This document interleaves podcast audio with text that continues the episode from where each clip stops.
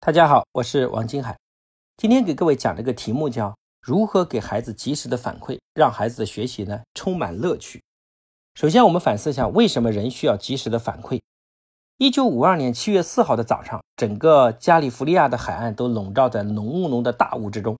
那在你加州海岸二十一千米的岛上，有一位三十四岁的妇女跳上了冰冷的太平洋，她正在试图做一件人类历史上第一个横跨加州海岸的女性。那么至少有上千万人在电视机前面关注他的壮举。时间一分一秒的过去，这位冒险者也忍耐着刺骨的水温，穿过危险的鲨鱼带，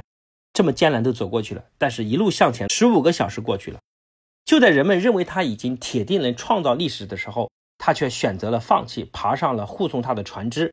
让他极为沮丧的是，等他爬上船，发现他离目的地只有五百米之遥。那么意味着只要他坚持一下，就完全可以通过这条海峡。那么事后他遗憾地对记者说，当时他已经非常的疲惫，而且还要忍耐刺骨的海水，但是这些都不是他放弃的原因。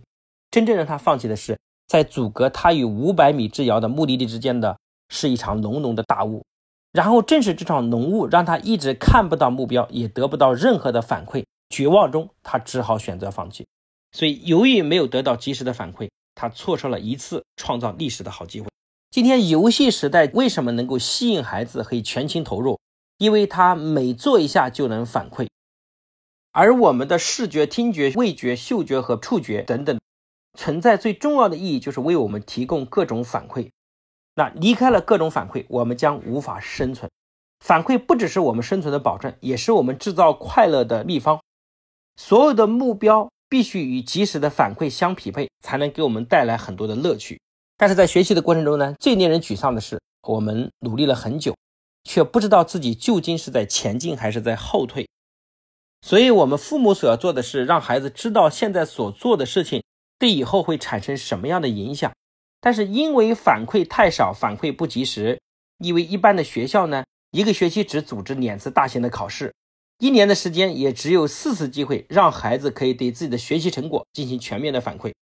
当然还有就是每次考试之间足足有两个月的间隔，所以这段时间呢，对孩子而言反馈的周期太长了。在这两个月里面，太多的学生呢都是蒙着眼睛走路，他们看不到自己的前进甚至是后退，他们也无法调整方向。只有当下一次大型考试结束，才能把眼罩摘掉，然后呢让孩子仅凭一次考试结果去反思过去两个月时间做的对与错，其实有点勉为其难了。因为这样的反馈机制不但是低效率的，也很难给人带来快乐，所以我们需要给孩子更加及时的反馈。有智慧的父母就会弥补这个遗憾，这个不足，给孩子及时的正向的反馈。比如说每一次测验的进步，包括每一次记住的一些单词，每一次被老师的肯定，每一次参加业余活动所表现的进步等等，这些都是我们用来及时给予反馈的素材。当然，如果最有智慧的父母，就是每天都在给孩子正向的反馈。所以我有节课专门给各位讲，叫挖掘孩子的进步点，就是可能他还进步不明显的时候，你都能不断的挖掘出来。这种正向的反馈让孩子动力会满满，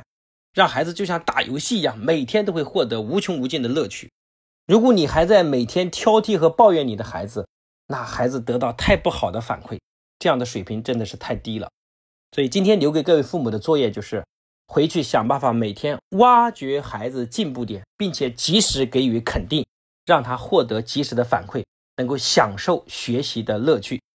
那今天的课就讲到这边，下一节课呢，我们给各位讲一个主题，就是如何让孩子在学习中找到这种掌控感。